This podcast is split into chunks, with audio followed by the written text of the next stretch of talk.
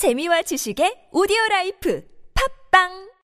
저 슈퍼스타 최욱은 오늘부로 비혼자임을 선언합니다. 최수타님, 연간 이만 쌍 이상 성원이 되고 있는 여보야 서비스를 알고 계십니까? 저 정기자, 나 슈퍼스타요. 내가 결혼정보회사요? 어떻게 찾아갑니까? 여보야는요, 셀프 중매 서비스이기 때문에 직접 가실 필요가 없어요. 돈이 한두 푼 드는 일이 아니지 않소? 여보야는요, 성혼을 위해 사용된 비용을 백 퍼센트 환불해주고 결혼할 때 백만 원, 아이 낳으면 이백만 원의 축하금까지 준답니다. 그래도 난 경력이 있는 분들이 더 좋던데. 초혼도 재혼도 인연을 만날 수가 있습니다. 지금 스마트폰에서 여보야를 다운받으세요.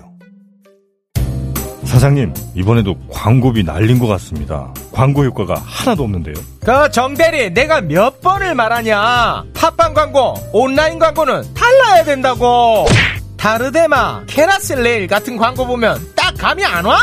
빵 먹고 싶잖아. 각질 긁고 싶잖아. 그럼 피 앤 비 마케팅 한번 해볼까요? 광고주들 사이에서 소문이 장난 아니던데요. 피 앤 비 마케팅? 그 온라인 광고도 같이 한다면서. 오케이, 피 앤 비로 쭉쭉 나가보자. 불황에 강한 팟빵 광고 전문 대행사 피 앤 비 마케팅. 검색창에 피 앤 비 마케팅을 검색하세요. 친구야, 나 또 깨졌다.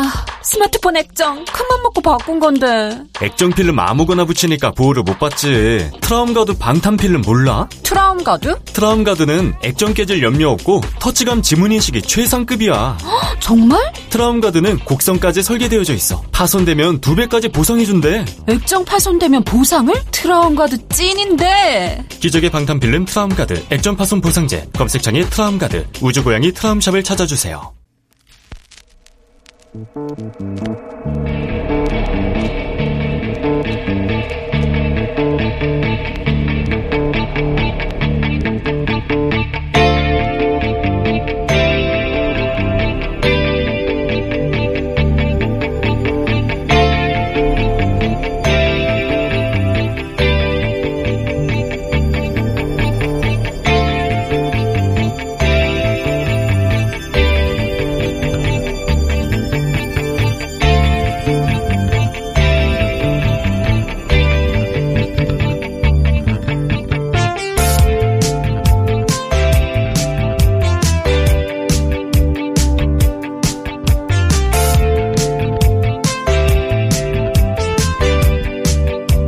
안녕하세요, 김호진입니다.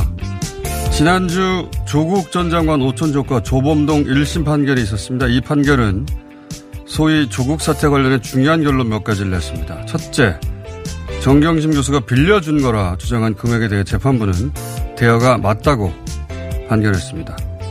검찰은, 검찰은 이를 투자라 주장하며 정 교수가 코링크의 실소유주라는 인상을 주려고 예 썼죠.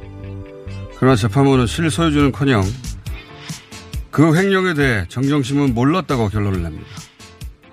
두 번째, 조범동 씨가 코링크 실소유자라는 보도 작년에 쏟아졌습니다. 그러나 판결문에는 그런 표현도 내용도 없습니다. 대신 익성의 회장과 부회장을 공범으로 집어온 거죠. 실제 조범동 씨에게 추징금이 선고되지 않았습니다. 수혜자는 따로 있다는 거죠. 세 번째, 검찰은 사모펀드 관련 혐의를 권력형 범죄라고 정의했으나 그 혐의를 입증하라는 재판부 요구에 그 어떤 증거도 제출치 못했습니다. 권력형 범죄가 아닌 거죠. 네 번째, 자본시장법 위반에 대해 신성을 비롯한 경제적 이해관계자들의 이름을 재판부는 언급합니다. 무자본 엠 앤 에이와 주가 조작의 범위는 따로 있다는 거죠. 한마디로 사모펀드 관련한 정경심 교수의 혐의는 모두 무죄가 된 겁니다. 이 판결을 왜 이렇게 보도하지 않는 거죠? 왜 무슨 말인지 모르게 해설을 합니까? 비겁하다, 언론들. 김원준 생각이었습니다.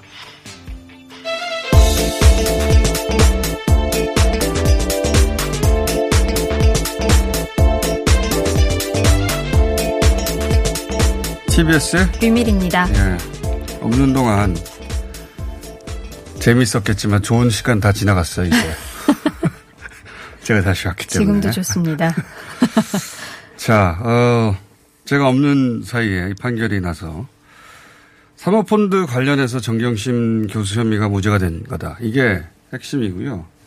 제가 이제 그렇게 해설하는 언론이 있나 봤더니 없어서 제가 다시 언급하는데, 처음부터 빌려주고 이자 받았다고 정경심 교수가 주장했는데 그 말대로 대여라고 판결이 난 거고, 검찰은 그 이자를 횡령으로 봤어요. 그래서 정경심 교수가 공범이라고 했는데 재판부가 뭐라고 그랬냐면, 정경심 교수는 이자 이외에는 관심이 없었다. 돈 빌려준 사람은 이자 이외에는 관심이 없는 거죠. 예. 그럴 수밖에 없는 게, 어, 빌려준 거라는, 대여라는 증거는 다 제출됐어요. 정경심 교수 측에서. 이제 검찰은 그게 아니라는 거 아닙니까? 그러면 그게 아니라는 증거를 내라고 재판부에서 요구를 했어요. 뭐, 어, 주주 권리에 관한 것이든 관련 서류든 증언이든 뭐라고, 뭐 내야지 재판부가 판단을 하죠. 어, 그런 증거가 하나도 제출이 안 됐어요. 없으니까. 있으면 냈겠죠, 당연히. 그리고 언론이 조명하지 않은 이 대목에서 중요한 포인트가, 조범동 씨 추징금이 한 푼도 없습니다. 칠십이억 대인데 추징금이 없다는 건 개인 착복이 없다는 거예요. 그 돈을 가져간 사람은 따로 있다는 이야기이기도 합니다.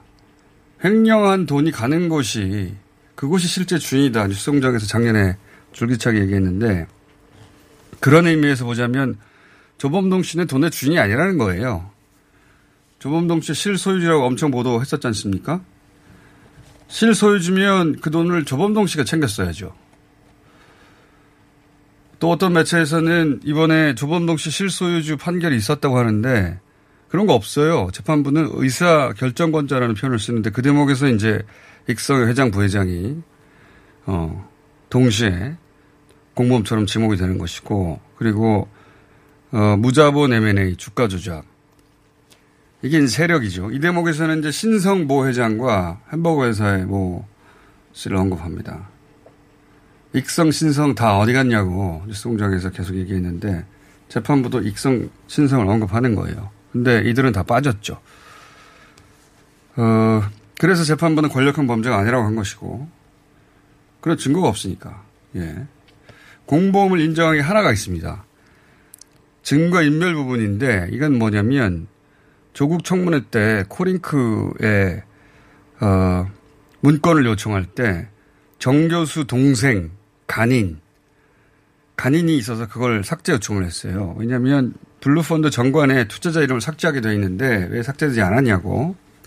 그리고 동생은 청문회에 상관없으니까. 그런데 이걸 증거 인멸로 봤어요, 재판부는.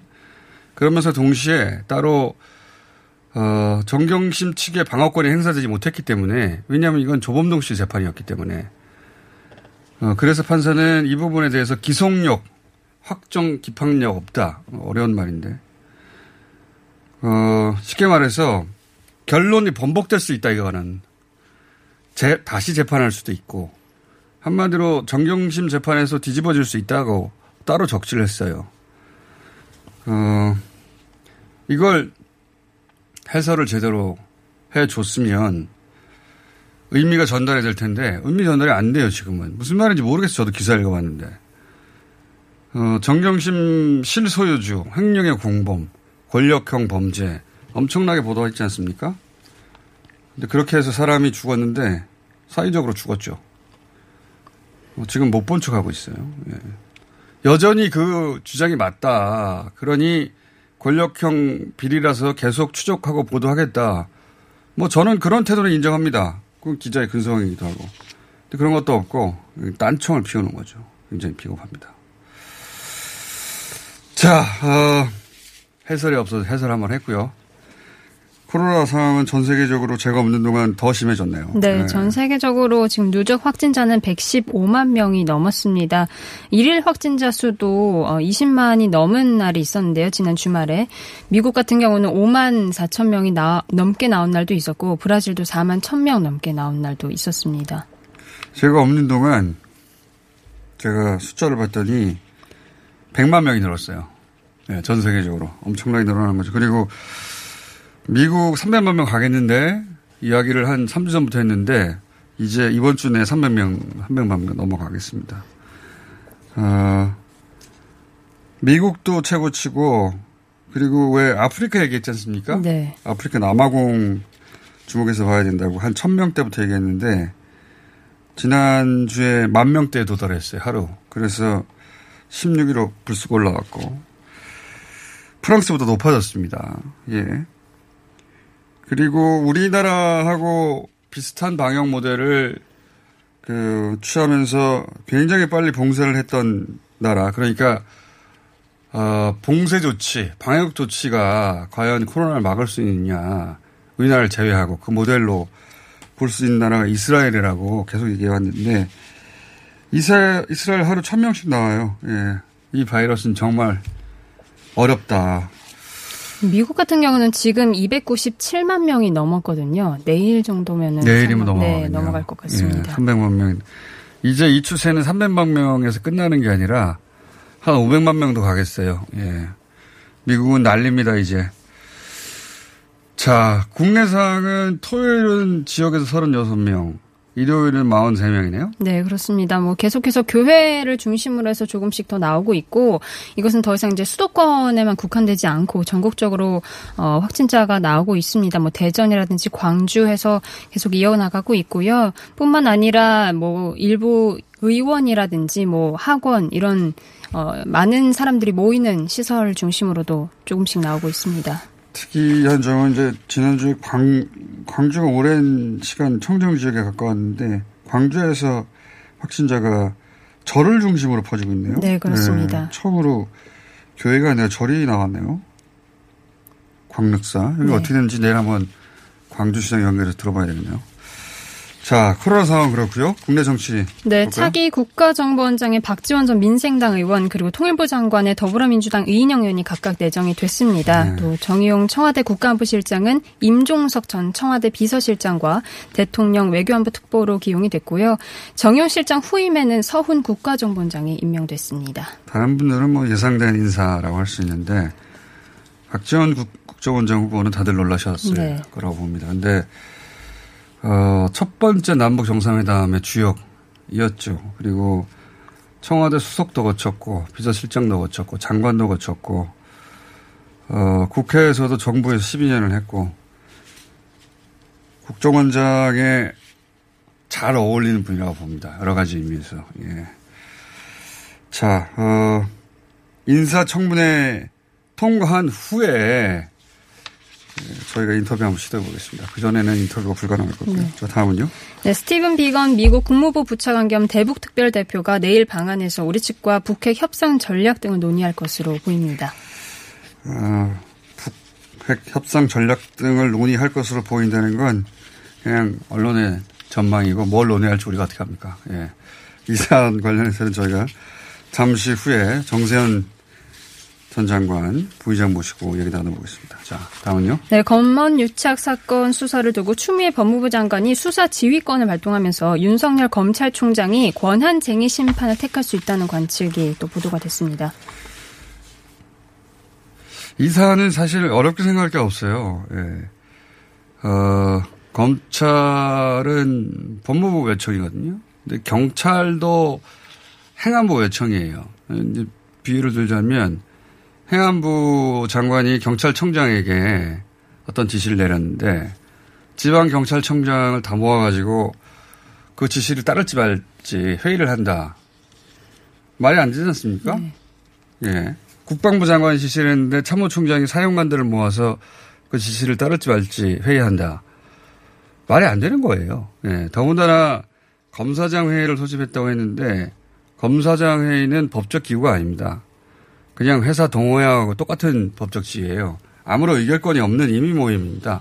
이걸 모아서 한다고 무슨 거기서 결정된 사안이 법적 근거가 있는 것도 아니고 이 기사도 참 웃깁니다. 권한쟁의 심판 청구한다는 게 한 한 건 아니에요. 연합에서 가능성도 있다고 언급했는데 이거는 국가기관들 사이에 예를 들어서 법무부하고 뭐 국토부 사이에 행정 이견이 있다. 대등한 기관 아닙니까? 국가기관? 그럴 때 또 중앙정부하고 지방정부하고 의견이 갈려요. 이건 헌법재판소에 보내는 겁니다. 그래서 그걸 해결하는 제도인데 검찰청은 법무외청이에요. 예. 무슨 권한쟁의가 있습니까? 같은 기관 내인데 가장 웃긴 건 저는 이런 기사를 쓰는 기자들이라고 봅니다. 법이 정하지 않은 권한이에요. 이런 것들은 다. 이건 뭐 검찰이 아니라 검찰 할아버지라도 어, 그런 권한은 없는 건데 이걸 그냥 그런 권한이 있는 것처럼 계속 보도를 해주고 키우는데 검찰은 그냥 공무원이에요. 예, 별도의 무슨 세습 신분이 아니라 이렇게 보도할 일이 아니다. 더구나 이 본질은 채널A 모 기자가 유시민 이사장을 총선 전에 돈 받았다는 걸로 만들려는 공작을 하려다가 실패한 거 아닙니까? 들켜가지고 꾸미다가. 그런데 그게 모 검수장과 공모를 한 건가 아닌가 이걸 수사하는데 독립적으로 하라. 이게 장관 지시예요. 이게 본질인데 뭘 다른 얘기를 해요. 다 곁가지 얘기들입니다. 예. 쓸데없는. 하나. 하나 둘 정도 더 네, 국회 얘기로 넘어가면 민주당은 다음 달 치르는 전당대회에 이낙연 의원과 김부겸 전 의원이 당대표로 출마할 것으로 보입니다. 그런가 봅니다. 야, 참, 다음은요? 네, 통합당은 네. 또 오늘 국회에 복귀한다고 합니다. 그렇죠. 뭐 통합당으로서는 다른 카드가 없으니까. 예. 근데 이제 다른 카드가 없다 보니까 국회 내 원내 소위 원내 투쟁 노선을 어떻게 정할지 고민이 많을 네. 것 같습니다. 이건 저희가 주중에 계속 다뤄보겠습니다. 오늘 여기까지 하겠습니다. 티비에스의 류미리였습니다. 긁지 말고 뿌리세요 글루타셀. 아직도 무작정 긁고 계신가요? 땀이 나고 민감해지면 신속한 피부 진정이 필요합니다. 이럴 때 긁지 말고 글루타셀을 뿌려보세요. 인터넷 검색창에서 리얼한 후기를 확인하시고 특허받은 글루타셀 스프레이를 만나보세요. 전국에 있는 글루타셀 취급 약국에서 구매하실 수 있습니다. 긁지 말고 뿌리세요 글루타셀. 홍대리, 오늘 차 안 가지고 왔네? 음, 서울시 승용차 마일리지로 갈아탔거든. 승용차 마일리지? 서울시에서 자동차 운행거리를 줄이면 포인트를 주는데 현금처럼 써도 되고 영화 보거나 책도 사고 자동차세 같은 세금 내는 데도 사용할 수 있다고. 오, 운행거리를 줄인 만큼 돈이 되는 거네. 김대리도 얼른 가입해. 이천이십년 칠월 구일부터 서울시 승용차 유일제 혜택이 종료되고 승용차 마일리지 제도로 운영됩니다. 미세먼지와 온실가스도 줄이고 혜택도 받는 서울시 승용차 마일리지에 많은 참여 바랍니다. 자세한 사항은 일이공 다산 콜센터로 문의하세요. 이 캠페인은 서울특별시가 함께합니다. 팟캐스트 청취자가 어버키워주신 대장사랑. 벌써 출시된 지 오 년이래요. 우리 몸을 위해서 대장도 사랑해야 하지만 유산균을 사랑하고 풀 땐 유산균 사랑, 효소를 사랑하고 풀 땐 효소 사랑, 다이어트를 사랑할 땐 듀이어트. 유산균 사랑, 효소 사랑, 듀이어트 많이 많이 사랑해주세요. 듀이어트 챌린지 칠 기를 모집하고 있습니다. 검색창에 듀이어트. 오빠 아셨어요? 코업이 면역력에도 좋은 거. 세상에, 그래서 코업이 또 완판됐구나. 코어업은 정상적인 면역 기능에 필요한 아연, 그리고 페루산 마카에 멀티비타민까지 들어있잖아요. 언니도 알죠? 알지. 하루 구백 원도 안 되는데 다 챙겨주잖아. 역시 재구매하는 이유가 있어. 면역력과 활력을 한 번에. 완판 기념 통큰 이벤트는 계속됩니다. 검색창에 코어업 검색해주세요.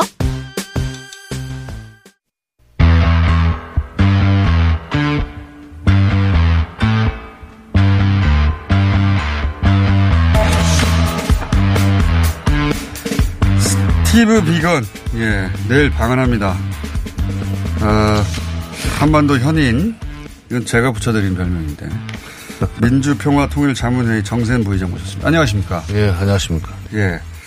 우선 그 외교안보 라인이 싹 바뀌어서 그것부터 한번 여쭤볼까 합니다.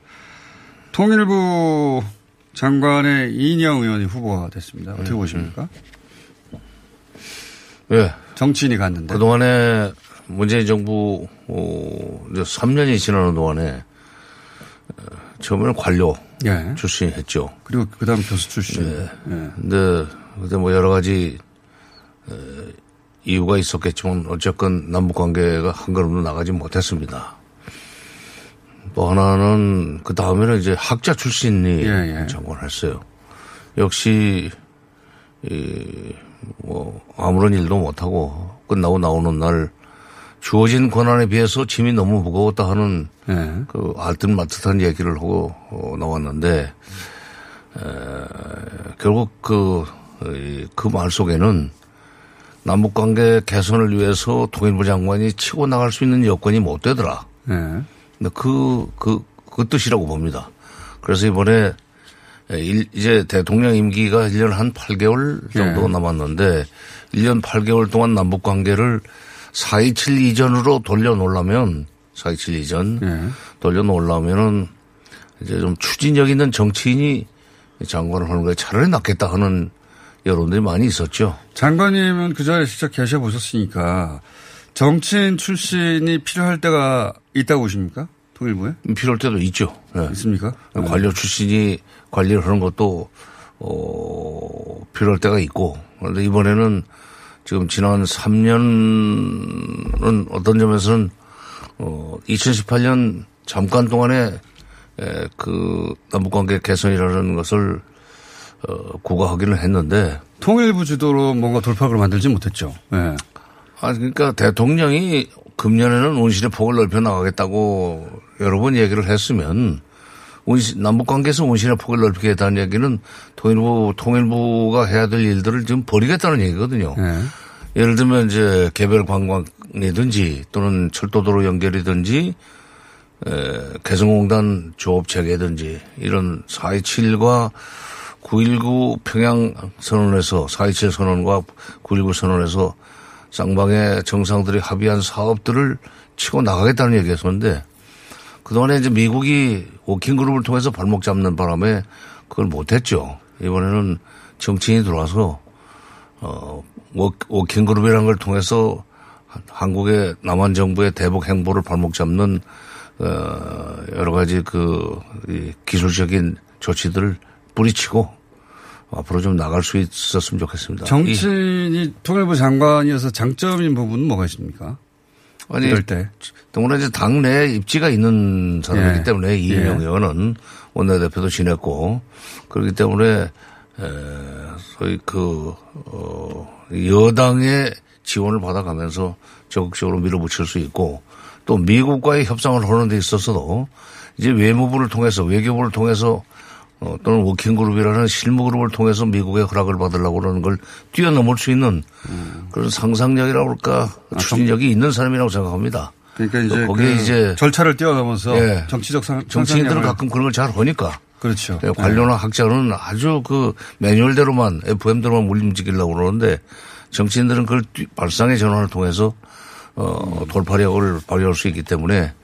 기대를 좀 해볼만 합니다. 박지원 전 의원의 국정원장. 어. 거기도 이제 기본적으로 정치인이죠. 그렇죠. 네, 그렇기 어. 때문에 물론 이십 년 전에 남북 정상회담을 성사시킨 물밑 접촉을 통해서 성사시킨 그 경험은 있어요. 이십 년 전에. 이십 년 전 남북 정상회담을 성사시킨 그 이 경험을 가지고 다시 꽉 막혀있는 남북관계를 돌파할 수 있는 그런 추진력을 발휘할 수 있다고 저는 생각을 합니다. 어. 개인적으로 잘 알기 때문에 잘 아시죠? 너무 네. 여기서 칭찬을 못하겠네요. 그러나 이번에 지금 외교안보팀 다섯 명 중에 외교부 장관, 국방장관 장관은 그대로 두고 세 명을 지금 교대를 네. 했는데 교체된 세 사람 중에 두 명, 두 사람이 정치인이라고 그렇죠. 하는 사실. 그게 상상력과 추진력으로 남북관계를 풀어내라 이런 남북관계 경색을 돌파할 수 있는 그런 계기가 마련될 수 있기를 바랍니다. 알겠습니다. 그러니까 뭐 서훈 전 국정원장 아직은 국정원장이죠. 전이 아니라 예, 자리 이동 그분은 자리 이동이고 그렇죠. 안보라인에서 아, 거기도 지금 네. 청와대 내에 거기도 기본적으로 관료 출신이죠. 네. 관료 출신이지만 국정원에서 그야말로 그 이 칠십 년대 중반부터 시작을 해서 국정원에서만 쭉 일을 했던 사람인데 어, 이번에 이제 글이 들어감으로 해서 청와대 안보실 내에 예. 지북파가 아 지북파 동맹파가 아니라 지북파가 동맹파라고 수장, 하면은 미국 쪽하고 가까워 네, 수장이 됐다고 하는 사실도 어. 우리가 주목해야 될 대목이고 그런 기대를 서훈 실장이 저버리지 않으리라고 생각합니다. 알겠습니다. 그러니까 지금 외교안보 라인은 대북 관계를 남은 임기 동안 해결하겠다는 대통령 의지가 다 반영된 것이고. 그렇죠. 대통령 네. 의지가 임기, 남은 임기 동안에 뭔가 지금 그 돌파를 해야 되겠다. 미국과도 뭐 원수를 지를 건 없지만은 때로는 미국과 얼굴 붉히고 좀, 어, 논쟁을 해서라도 우리 입지를 강화하고 우리 이 생각대로 일을 풀어나갈 수 있도록 팀을 그렇게 짰다고 생각합니다. 그럼 비건은 왜 갑자기 달려왔어요? 아, 거기는 이제 네. 에, 아마 칠월 칠일 날 온다고 그러는 게 특별한 의미는 없었는데 오기 전에 이제 시월 달 무슨 북미 정상회담 설 같은 것이 나돌고 그러니까. 예, 대선 전에 트럼프하고 대선 전에 다시 한번 북미 정상회담. 그런 얘기들이 나돌고 그러는데 가능성. 북쪽에 무슨 메시지를 전달할 필요가 있어서 오지 않겠는가 하는 식으로 우리가 예상을 하는데. 그 예상을 했었는데 그건 상상일 뿐이었고. 아, 그 제가 볼 때는 원래 목적은 워킹그룹 흔들지 말라는 얘기를 확실하게 아, 들었고. 남쪽에서 지금 지금 방금 얘기한 외교안보 라인이 전면적으로 개편되니까 이게 이제 어, 지북파들의 전면 등장을 보고 그 지금 계속해서 문제 삼아 오셨던 워킹그룹을 뒤흔들까 봐 워킹그룹을 흔들지 말라 이런 얘기를 하러 올 것이다. 그러니까 이렇게 그 뭐 박지원 의원이 국정원장이 되고 또 이인영 의원이 통일부 장관이 되는 그런 식으로 팀이 짜여지기 전에 어쨌건 통일부 장관 자체라도 통일부 장관 하나라도 바꾼다는 그런 이제 분위기가 감지됐을 때 이미 오늘 걸로 날짜가 정해져 있었는데 그때는 사실은 이 워킹그룹에 대한 국내 그 이 비판이라든가 반대 목소리가 이미 높아진 뒤에요. 정해진. 그러니까 사실 지난번에 오월 초에 한 번, 아, 칠월 초? 어, 칠월 초인가? 어, 한번 불려갔었죠. 이동. 어, 미국에, 미국에 갔었죠. 에, 네. 평화교섭본부장이 한번 다녀왔는데 갑작스럽게 그때 가서 스티븐 비건을 만나고 왔는데 그때도 아마 어, 워킹그룹에 대해서 음. 미국의 입장 불변하다. 흔들지 말라. 음. 해체 같은 건 없다 하는 그런 통첩을 받아, 통첩을 받았을 텐데 거기에 대해서 또 그가 다녀온 데도 이동훈 본부장이 다녀온 데도 국내 여당 내에서도 자꾸 얘기가 나오고 또 우리 같은 사람도 이거 워킹그룹 문제 있다는 얘기를 계속 하니까 흔들리지 말라는 그게 이제 주요 메시지를 들고 오는데 한쪽에서는 다른 쪽에서는 이게 뭐 판문점에 가가지고 작년인가처럼 또 최선희 기다리는 거 아니냐는 네. 어, 상당히 그 꿈 같은 그림을 그렸었지만 최선희가 그걸 칠월 사일 날 그 담화를 통해서 마주 앉을 어, 필요가 없다. 아주 네. 야밀차게 잘라버렸죠. 네. 꿈꾸지 마라. 그 최선희 북한의 최선희 제일 부상인가요? 예, 제일 부상이 어, 북한과 마주 미국과 마주 앉을 필요 없다라고 딱 자른 이유는 뭘까요? 그러면 그 무슨 뜻입니까? 미, 미, 미국 항상 해설이 미국이 필요한데. 지금 그동안에 그 육 일이 싱가포르 회담한 뒤에 그 미국 실무 관료들의 행태를 보니까. 어, 이거 완전히 지금 싱가포르 회담에서 무, 어떤 합의를 했는지 기억조차 못하는 사람들처럼 앞에 있는 수교 문제라든지 평화협정 문제는 떼어놓고 네. 마지막에 있는 비핵화 그것도 네. 한반도 비핵화가 아니라 북한의 선 비핵화 논리 그것만 주장하면서 압박해 들어오는 것을 이제 확인한 뒤에 이런 식으로 해서는 도저히 무슨 정상회담 또 해도 의미가 없다. 어. 그 하노이 회담에서 이미 당할 만큼 당했기 때문에 이제는 미국이 셈법을 확실하게 바꿨다는 것이 음. 확인될 때까지는 우리는 안 나간다. 예. 거기도 최선희 담화에도 그 얘기 나왔어요. 새 판을 짤 그 이 어, 의지도 없는 사람들하고 만날 필요가 음. 없다는 얘기를 했는데 새 판이라는 말을 단어를 쓴 거 보면은 어설프게 무슨 뭐 적절하게 미국이 유엔은 접근할 테니까 북한도 유엔은 접근하라 하는 식의 스톡홀름 협상 같은 것은 다시는 하지 않겠다. 음. 못 모르고 나갔다가 결국 헛발대됐고 그 뒤에 돌아온 후과는 엄청난 것이었다 하는 이제. 그 트럼프 대통령의 치정용 미팅은 더 이상 안 하겠다는 거죠. 그걸 안 해주겠다는 거죠. 그거는 이미 유월 십이일 날 그 리선권 외무상이 또 그 얘기를 했어요. 치적 선정감은 네, 치적 선정감으로 대통령 선거 전에 뭐 지적 선전감으로 어, 그 회담을 쓰려고 그러는데 이미 지적 선전감으로 많이 줬지 않냐? 줬는데도 불구하고 네 가지나 네. 줬는데도 불구하고 반대급부는 하나도 없었다. 이번에 또 반대급부는 없었죠. 북한 없었지. 입장에서는 네. 하나도. 어.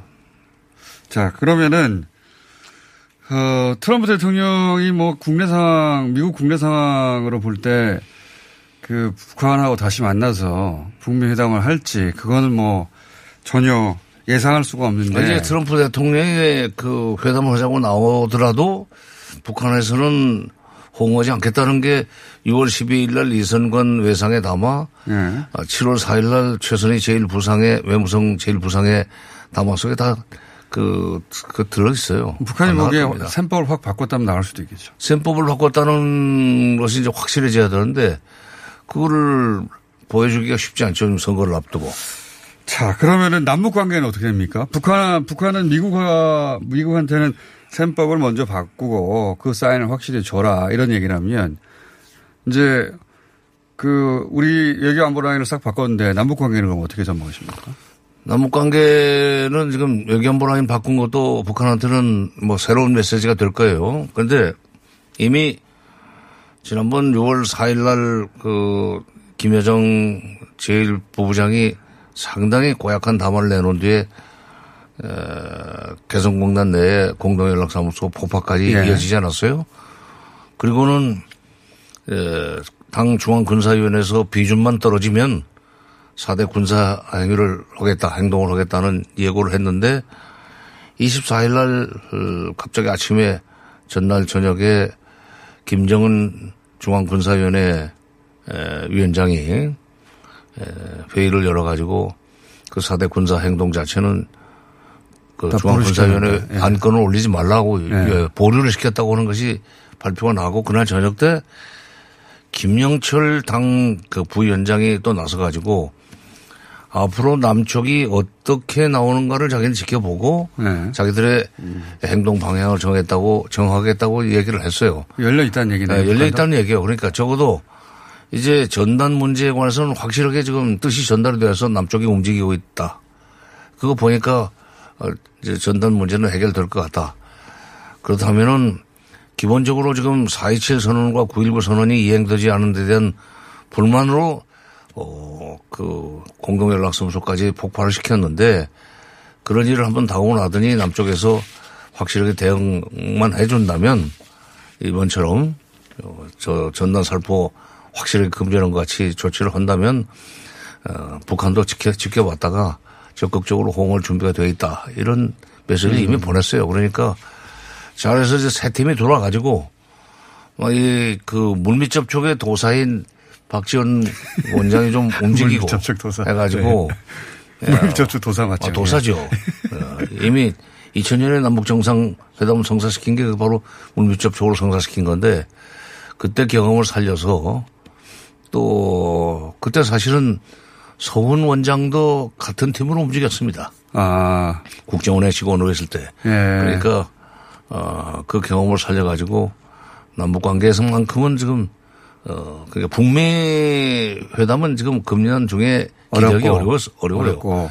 미국, 아, 북한도 지금 기대하지 않았습니다. 그러나 네. 남쪽이 지금 그 팀을 바꿔가지고 새로 어, 지금 대북 정책을 추진해 나온다면 특히 미국의 견제를 뿌리치고 뿌리치고 사 이칠 선언이나 구일구 선언을 이행하는데 적극성을 보인다면 뭐 장관 그렇지 또 국정원장 정치인이지 이 사람들이 양쪽에서 적극적으로 밀고 나온다면은 적어도 남북관계만큼은 금년 하반기에 조금 풀릴 가능성이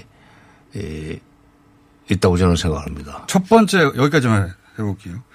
그 새 외교안보 라인이 그러면 첫 번째로 풀어야 할 문제가 뭡니까? 아 근데 외교안보 라인이 풀어야 될 그 일, 일이, 이기도 하지만은 기본적으로 지금 그 팔월 달에 예정되어 있는 습관적으로 미국이 하고 싶어 하는 한미연합훈련. 이거부터 좀, 항상 하고 싶어 하죠. 이거부터 중단시키는 네. 조치를 어. 어, 그 국가안보회의에서 결정을 해가지고 그대로 놔두면 국방부 장관은 그대로 그냥 미 국방부 장관 만나서 그 훈련하는 걸로 정해가지고 아마 보고할 거예요. 그거부터 지금 눌러야 됩니다. 아, 미국 쪽에서는 미국 미군은 이 훈련하는데 한반도가 참 최적의 장소라서 항상 훈련하고 싶어 한다고 하더라고요. 네. 아, 그 습관이죠. 그러니까 그리고 뭐 군대가 있으면 훈련은 해야 된다는 그 얘기를 항상 하는데 지금 이거 그 군사훈련이라는 게 이천십팔 년 구월 십구일 날 체결된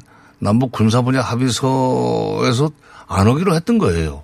음. 그것을 이천십구 년 삼월 달에 했지 또 십구 년 금년 사월에도 훈련을 했지. 그렇기 때문에 북한으로서는 지금 북, 남한이 앞으로 그 군사 분야 합의서를 얼마나 더 파괴, 그 훼손할 것인지를 좀 지켜보고 있는데 이 군사 분야 합의서를 이행한다는 차원에서 그리고 지금 꽉 막힌 남북 관계를 음. 어, 개선하기 위해서는 금년 훈련만큼은 우리가 나서 가지고 마치 이천십팔 년 봄 훈련을 한국 정부가 적극적으로 나서서 그 중단시켰던 것 같은 식으로 해서 음, 어, 그 일을 좀 새로 새롭게 벌려 벌려볼 필요가 있습니다. 그 그것이 중요하고 그 다음에 물밑 접촉은 그 다음입니다. 물밑 접촉. 음. 물밑 접촉은 물밑 접촉 도사인. 아, 그 도사가 있으니까. 도사 따로 있으니까. 자, 오늘 여기까지 하겠습니다. 네. 민주평화통일자문회의 정세현 부회장이었습니다. 감사합니다. 예, 네, 감사합니다. 네.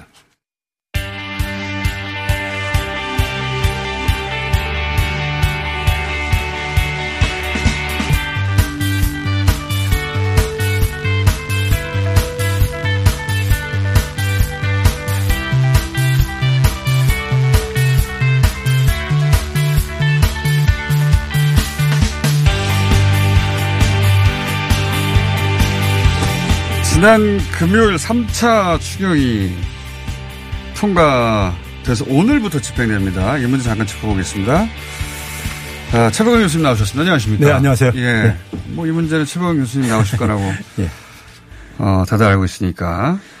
자, 이 뉴스는 뭐 연속해서 어, 몇 달째 나오는 뉴스입니다. 추경 얘기 나올 때부터. 추경이 어, 음. 통과됐고 집행되니까 재정 건전성이 매우 악화돼서 큰일 났다. 이런 뉴스는 네. 계속 여러 번 나왔어요. 네. 단군 이래 최대 추경, 역대 최대 추경, 네. 재정 적자 백조 돌파, 네. 네. 조선 비즈 제목입니다. 조선일보의 네.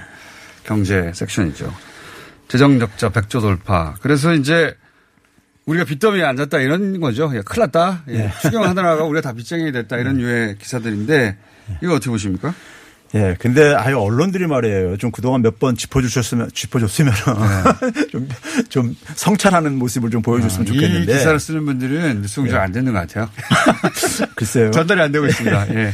자, 근데 먼저 이제 그 추경 규모에 대해서 예. 국민들이 좀 이제 일반 국민들 전문가들은 좀 구별할 수 있겠지만 일반 국민들이 좀 이제 오해할 수 있는 부분이 있는데요. 어떤 부분입니까? 그래서 우리가 추경하게 되면은 대개 추가로 예산을 이제 그러니까 집행한 걸로 이렇게 그렇죠. 생각하고 있잖아요. 예산이 있었는데 그거 외에 별도로 추가로. 그렇죠. 예. 원래 이제 그러니까 올해 작년 십이월 달에 통과시킨 예. 국회에서 통과시킨 예산이 오백십이조 삼천억 원입니다. 예. 근데 이제 그러면 우리 그동안 세 번째 이제 추경을 했잖아요. 예. 그러면 그 추경 그동안 세 번 동안 하면서 발표한 액수가 있잖아요. 예. 그리고 국회에서 통과된 금액이에요. 그러니까 최종적으로요. 예. 그게 얼마냐면 세 번 해가지고 오십구조예요. 다 합쳐서. 예, 오십구조인데 오십구조. 그러면 오백 지난해 연말에 통과된 오백십이조에다가 플러스 오십구조가 예. 전체 정부가 쓰는 돈이라고 생각할 수가 있잖아요. 칠십일조네 오백칠십. 그렇게 오백칠십일 조. 이제 생각하는 예, 할 예. 수가 있잖아요, 쉽게요. 예. 근데 그게 아니라 이거예요. 아니에요? 예. 실제로 그러니까 지출액 규모에서 증가한 것은 작년 오백십이조 이후에 예. 증가한 규모는요, 오백사십칠조뿐이 안 돼요. 그러니까 오백사십칠조. 뭐냐면 한 삼십. 삼십오조네? 삼십오조, 삼십사조 육천억 원뿐이 안 증가한 거예요. 그러면 그래 이번에 삼 차 추경이 삼십오조 일천억 원이고 천억 원이거든요. 예. 삼 차 추경 규모보다도 안 되는 그만큼만 지출이 된 거예요. 그러니까. 발표된 건 오십구조인데 예. 실제 쓰이게 될 돈은 쓰여, 쓰였고 합쳐서 쓰이게 될 돈이 삼십오조가 안 된다. 삼십오조도 안 된다. 이거죠. 이거를 이제 나머지는 어떻게 된 겁니까? 그러니까 이제 그동안에 이제 그러니까 우리가 이제 지출하기로 했던 것 중에서 이거 이제 감액한 거죠. 아, 아 세출을 조정해 가지고. 예. 그러니까 원래 예. 쓰기로 했던 금액을 아껴서 일로 투입한 것이지 예. 별도로 국채 발행해서 마련한 돈이 아니다. 예. 예. 아. 그래서 이제 그 그 부분이 네. 그러니까 이제 음. 삼 차 추경 규모 정도도 안 된다. 전체 그러니까 지출 증가된 부분은요. 네. 그게 한 가지가 있고. 예. 그러니까 그러다 그러다 보면은 결국은 있잖아요. 네. 국가 부채 증가도 네. 그만큼 뻥튀기가 될 수 있는 가능성이 벌써 아, 있는 거잖아요. 네. 한 그렇죠? 이십사조가 착시 효과가 있는 거네요. 예. 네. 그래서 뭐냐면은 국가 빚도 그러니까 뭐 백조 돌파, 뭐 백십조 돌파 막 이런 얘기들이 막 나오고 그랬어요. 예. 그러면 굉장히 백조 하면 엄청난 돈이잖아요. 예. 그러니까 국민들이 이제 겁먹고 그러게 되는데. 겁먹으라고 하는 거죠. 예. 예. 그런데 이것도 마찬가지로 우리가 국가 빚이 백조, 백십조 돌파했다고 했을 때는 어떤 생각이 합니까요? 올해 이제 삼 차 추경하면서 불어난 빚이 그렇다고 생각할 게 아니겠습니까? 그렇죠. 그렇죠? 예. 그런데. 아, 이거 오십구조를 했더니 백조가 됐구만, 이렇게. 예. 예. 근데. 그게 아니에요? 근데 문제는 뭐냐면은 이 그 지난해 이제 연말 대비해 가지고 예. 한 백십조 정도가 증가를 했는데 연말 대비해서 지난해 십이월 달에 올 예산의 편성을 오백십이조로 할 때요. 예. 십이조 할 때 그 당시에 이제 그러니까는 그 이 빚이 있잖아요. 예. 적자 재정을 그 당시 편성을 했단 말이에요. 예. 왜 그러냐면 지난 작년 기준으로 지난 삼 년 동안에 초과세수로 인해 가지고 빚을 막 갚국을 해 가지고 예. 너무 긴축적으로 편성을 했다 해가지고 아, 이제 돈을 너무 나라에서 안 썼다. 예, 해가지고 올해 처음으로 확장적으로 좀 이제 편성을 한 거란 어, 말이에요. 의도적으로 돈을 예. 많이 쓰는 것으로 나라에서 예, 그래가지고 했는데. 해가지고 사실은 그러니까는 이미 작년 예산 편성할 때 한 예. 구십팔조 이상이 그러니까 이미 빚이 그러니까는 그 예상하고 편성한 거예요. 아 그래요? 예. 그러니까 나머지 그러니까는 국가 부채가 증가한 건 한 삼십사조뿐이 추경 편성한 것뿐이 안 증가한 거라 이거예요. 아 이미 백조 가까이 작년 예산 편성할 때 그렇죠. 적자 재정을 그 만들어 놓은 거예요. 그렇죠. 예, 그 그렇게 계획해 놓은 거예요. 네. 그러니까 추경으로 인해서 증가한 추경과는 무관한 거네요. 추경하고 증가한 건 한 삼십사조 인제니까 아. 세입이도 감소하고다 보니까 생긴 거고. 그래서 이제 에, 예. 아 알겠습니다. 그러니까 추경 때문에 백조 숫자가 나온다고 생각하겠지만 그게 아니다. 작년에 네. 이미 구십팔조 정도의 재정 적자를 어, 정부 차원에서 기획한 것이고 준비한 것이고 네. 이번에 오십구조 액수가 너무 커가지고 실감 안, 하면, 안 납니다. 그냥 숫자를 네. 받아들이세요. 오십구조로 했는데 네. 이건 세출 유정으로 나머지 한 이십오조고 실제로는 삼십오조 정도 규모만 그렇죠. 늘어난 것이다. 네. 네. 그럼 이 삼십오조 규모가 늘어난 건 다른 나라하고 비교하면 어때요? 자, 우리가 오이시디에서요. 아이엠에프랑 오이시디가 이제 그나마 이제 우리가 객관적으로는 데이터를 비교할 수 있는 데니까요. 네. 자, 오이시디 이제 먼저 보고서를 보게 되면요. 우리가 네. 이제 재정 수지 적자가 올해 다 재정 수지 적자입니다. 전, 전, 전 세계가 다요. 그러니까요. 예. 코로나십구 사태로 인해 가지고 전 세계가 정부가 돈을 쓰는 거죠. 쓸 수 예. 있는 여력만큼. 그래서 올해 이제 재정 수지 적자가 오이시디 삼십사개 국가를 회원 국가들 쭉 이렇게 해서 발표를 했어요. 예. 우리나라가 지디피 대비 마이너스 삼 점 구 퍼센트로 이제 기재부가 발표했단 말이에요. 그런데 예. 이게 오이시디 삼십사개 국가 중에서 두 번째로 낮은 나라인 거예요. 아, 건전하다. 예, 그렇죠. 마이너스가 삼 점 사 퍼센트, 삼 점 구 퍼센트인데 밖에 안 되는 게. 예. 그러니까 어. 미국 같은 경우 마이너스 십오 퍼센트란 말이에요. 그래요? 예. 그리고 오이시디, 오이시디 일본은요, 일본. 오이시디 평균이 십일 점 일 퍼센트고요. 십일 점 일 퍼센트. 예. 그리고 이제 그 일본 같은 경우가 마이너스 십일 점 육 퍼센트. 자, 그리고 다 비교할 나라가 어딨나? 예? 그러니까 이제 그 아, 전체 평균이 십일 퍼센트가 넘으니까 뭐 대부분 다 그렇죠. 십에서 이십 가까이 되겠네요. 근데 예. 우리나라는 이제 마이너스 사 퍼센트도 안 된단 말이에요. 예. 그러니까 이제 재정 건전성에서 올해 재정 수지 적자도 이 위란 말이에요. 그러니까 이 위로 예. 건전하다 이거예요. 예? 노르웨이 빼놓고 이제 다음으로 이제 그러니까 아, 노르웨이가 제일 노르웨이 같은 경우는 사실 인구가 천만도 안 되는 나라란 말이에요. 사실은요. 아, 그러니까 서울보다 작네요. 비교 규모가 안 되는 예. 저건 나라죠. 서울보다 작아요. 그다음에 예. 이제 국가 부채도 이제 발표를 했어요. 오이시디에서요. 국가 부채. 예. 올해 이제 기재부가 이제 그러니까 삼 차 추경까지 해가지고 지디피 대비 사십삼 점 오 퍼센트로 발표했어요. 그런데 예. 오이시디 평균이 얼마냐면 한 백이십칠 퍼센트 정도 돼요. 국가 부채. 예. 예. 오이시디의 지디피 대비 평균이 백이십육 퍼센트. 예. 예. 그런데 예. 우리나라는 사십삼 점 오 퍼센트 정도도 안 된단 말이에요. 삼 차 추경까지 해가지고요. 사십삼 점 오 퍼센트. 예. 그러니까 일본은 한 이백사십사 퍼센트 이렇게 되고요. 일본이 일본이니까요. 그렇죠? 예. 그러니까 에스토니아라는 나라가 그러니까 이십삼 점 삼 퍼센트, 이십삼, 이십삼 점 사 퍼센트인데 에스토니아 정말 작아요. 에스토니아는 백만 명, 백한 예. 이삼십만만 안 되는 나라예요. 부산보다 작아요. 예. 그러니까요. 예. 그러니까 이 나라 빼놓고 그다음에 우리가 두 번째로 그러니까는 국가 부채도 작은 나라란 말이에요. 아, 국가 부채도 적고. 예. 예. 오이시디 삼십사개 국가 중에서 어쨌든 간에 최고로 어쨌든 간에 그 하던 나라라 이겁니다. 그러니까 지금 객관적으로 이 보도를 하자면 추경을 이만큼 해도 네. 전 세계에서 가장 건전한 편이니 네. 더할 여지가 있다. 그렇죠. 라고 보도해야 거예요. 객관적인 거네요. 네. 아, 오십구 조 편성해놓고 나서 삼십오 조도 안, 안 썼으니까는, 예? 실제 내용은요. 알겠습니다. 저는 더 부족하다는 얘기고. 아이엠에프 조사. 아이엠에프 조사에서는요, 우리나라가 주요 국가 중에서 가장 그러니까 재정 수지 적자 폭이 작아요. 아이엠에프 수치하고 오이시디 국가 수치하고 좀 다르네요. 예. 이건 뭐, 이건 이제 경제 전망을 올해 이제 연말까지 해가지고 전망, 전망을 하는 거기 때문에 예측을 아, 하는 거기 때문에. 예. 왜 그러냐면 이것은 성장률이 얼마나 되느냐에 따라서. 그러니까 수치가 달라질, 달라질 수밖에 없으니까요. 그렇죠. 지디피도 달라질 테니까. 예. 예. 분모가 아, 아이엠에프는, 지디피. 아이엠에프는 올해치를 전망하면서 분모값이 달라져서 수치가 좀 달라지는 거다. 예. 아, 이건 뭐, 저기, 그, 지디피를 다 그러니까 전망은 오이시디하고 아이엠에프가 다를 수밖에 없어요. 정확하게 어차피 예측하는 거기 때문에. 어. 그러다 보니까 이제 수치가 다를 수밖에 없는데 문제는 뭐냐면 국제적으로 비교했을 때 한국의 재정수지가 마이너스 삼 점 육 퍼센트 정도 될 거다. 예. 네? 이렇게 이제 전망을 했고요. 이건 아이엠에프 수치입니다. 예, 아이엠에프 예. 수치요. 근데 이제 뭐냐면 미국은 마이너스 이십사 퍼센트 정도 됩니다. 그러네요. 예. 예. 그리고 일본이 한 마이너스 십오 퍼센트 정도 되고요. 야, 그러니까요. 예. 중국도. 중국도 마이너스 십이 퍼센트가 넘고요. 예. 그래서 제가 뭐냐면 중국만큼 재정을 투입을 하게 되면은 제가 계산을 해보면은 우리나라 성장률은 육 점 오 퍼센트 나옵니다. 아, 중국처럼 투입하자면. 예. 근데 우리는 그만큼 투입 안 예. 하니까. 중국이 그러니까 성장률을 일 점 영 퍼센트로 우리가 이 저기 지금 전망을 하고 있거든요. 아이엠에프에서요. 예. 근데 이게 재정을 이렇게 지디피에 한 십 퍼센트 정도를 투입을 해서 나오는 거니까는 예? 우리도 재정을 이만큼 투입하면은 우리 한 육 점 오 퍼센트 최소한 나와요. 그게 교수님 주장 아닙니까? 아, 주장이 아니라 실제로 수치상 계산하면 그게 나온다 이거예요. 계속 주장하시는 바가 지금도 투입되는 금액이 적다. 예, 그렇죠. 더 해도 된다. 예. 우린 여력이 예. 있다. 이게 교수님이 계속 예. 주장하신 바인데 어쨌든 아이엠에프 조사 자료를 보면 어, 재정 수지도 아이엠에프 조사국 중에 일 위고 국가 부채도 국가 부채는 한국이 올해 한 칠 점 육 퍼센트 포인트 정도 증가할 걸로 가고 있어요. 예. 근데 미국이 한 삼십, 한 삼 퍼센트 포인트 정도 증가하고요.